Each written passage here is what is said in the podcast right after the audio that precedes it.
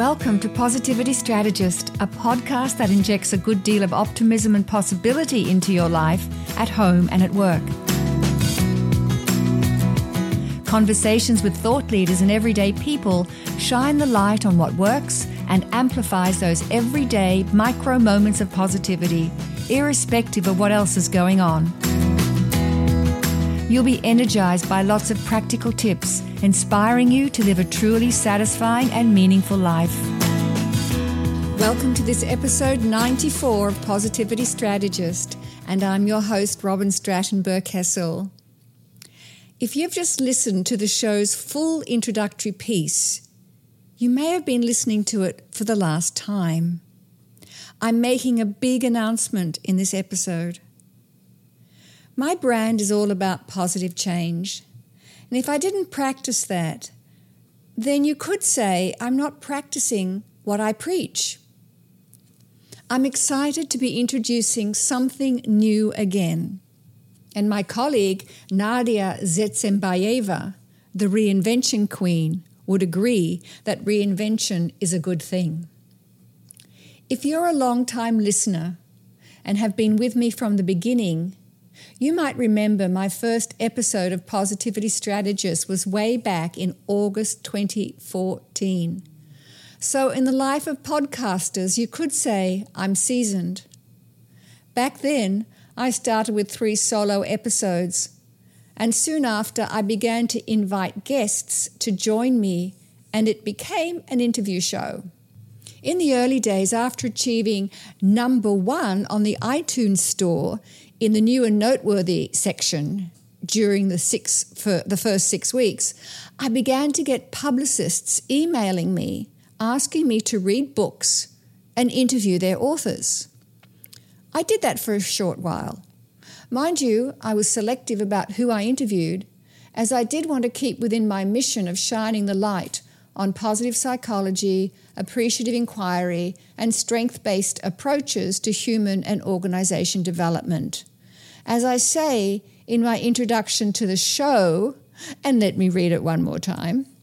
My goal is to shine the light on what works and amplifies those everyday micro moments of positivity, irrespective of what else is going on in people's lives.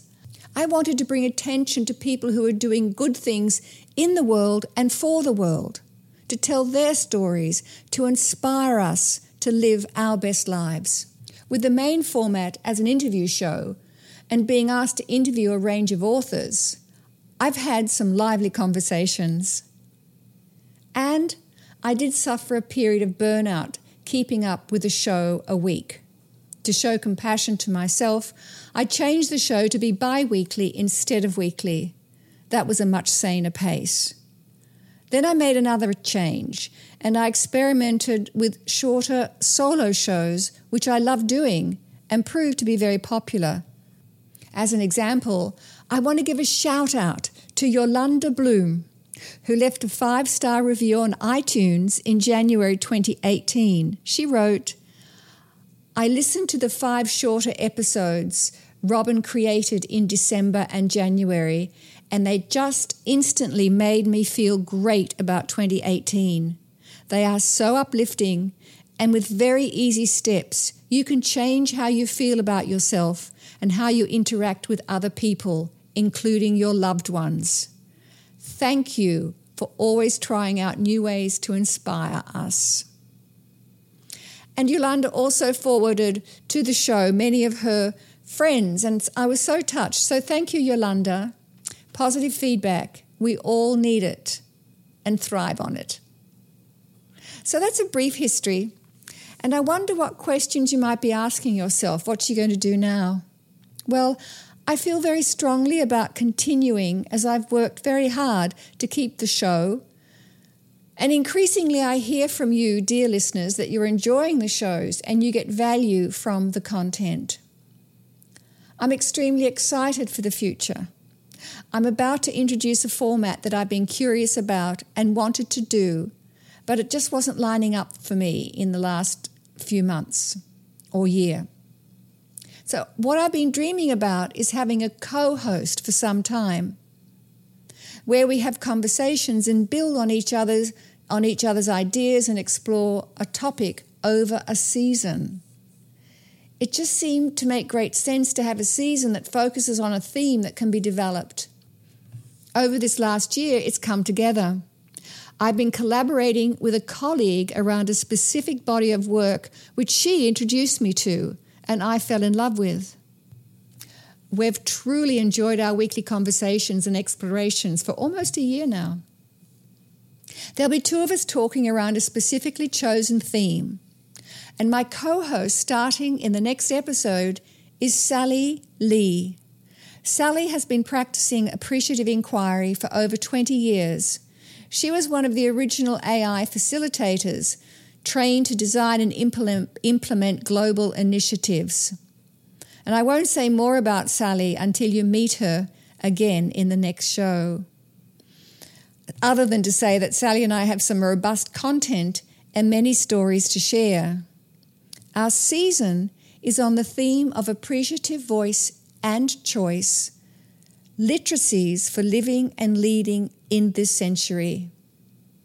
As we've talked about our direction and the topic for our season, which is appreciative voice and choice, literacies for living and leading in this century, there's been a lot of interest among our appreciative inquiry community from practitioners and trainers, students, researchers, and academics, and people who work every day in organizations and government agencies, and who at the same time are growing up their families and nurturing their children and educating their children.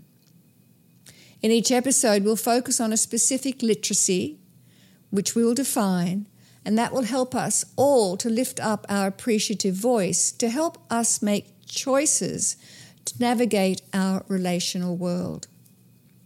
We'll explore the specific literacy for living and leading today. And these literacies, which go beyond skills and competencies, are grounded in the theory and practices of appreciative inquiry.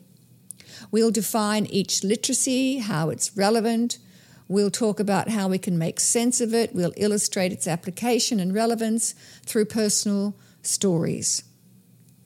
And we'll ask lots of questions too. We'd be really thrilled to start a global conversation about how we can find our appreciative voice and make new choices that will lead to our collective well being globally and also in our local communities. Just to whet your appetite, here's something I wrote about appreciative voice. Cultivating an appreciative voice not only strengthens you and expands your world, it also strengthens others and expands their worlds.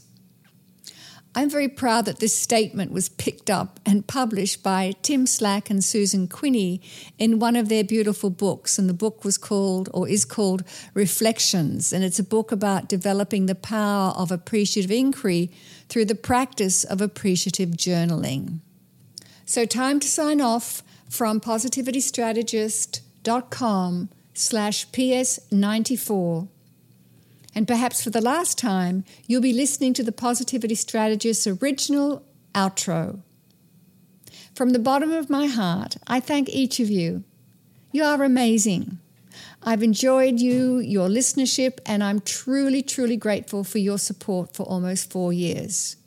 And it's not stopping here. I'm really, really excited about season two with my co host, Sally Lee and I'm pretty sure you'll find it extremely valuable and enjoyable. So make sure you let us know.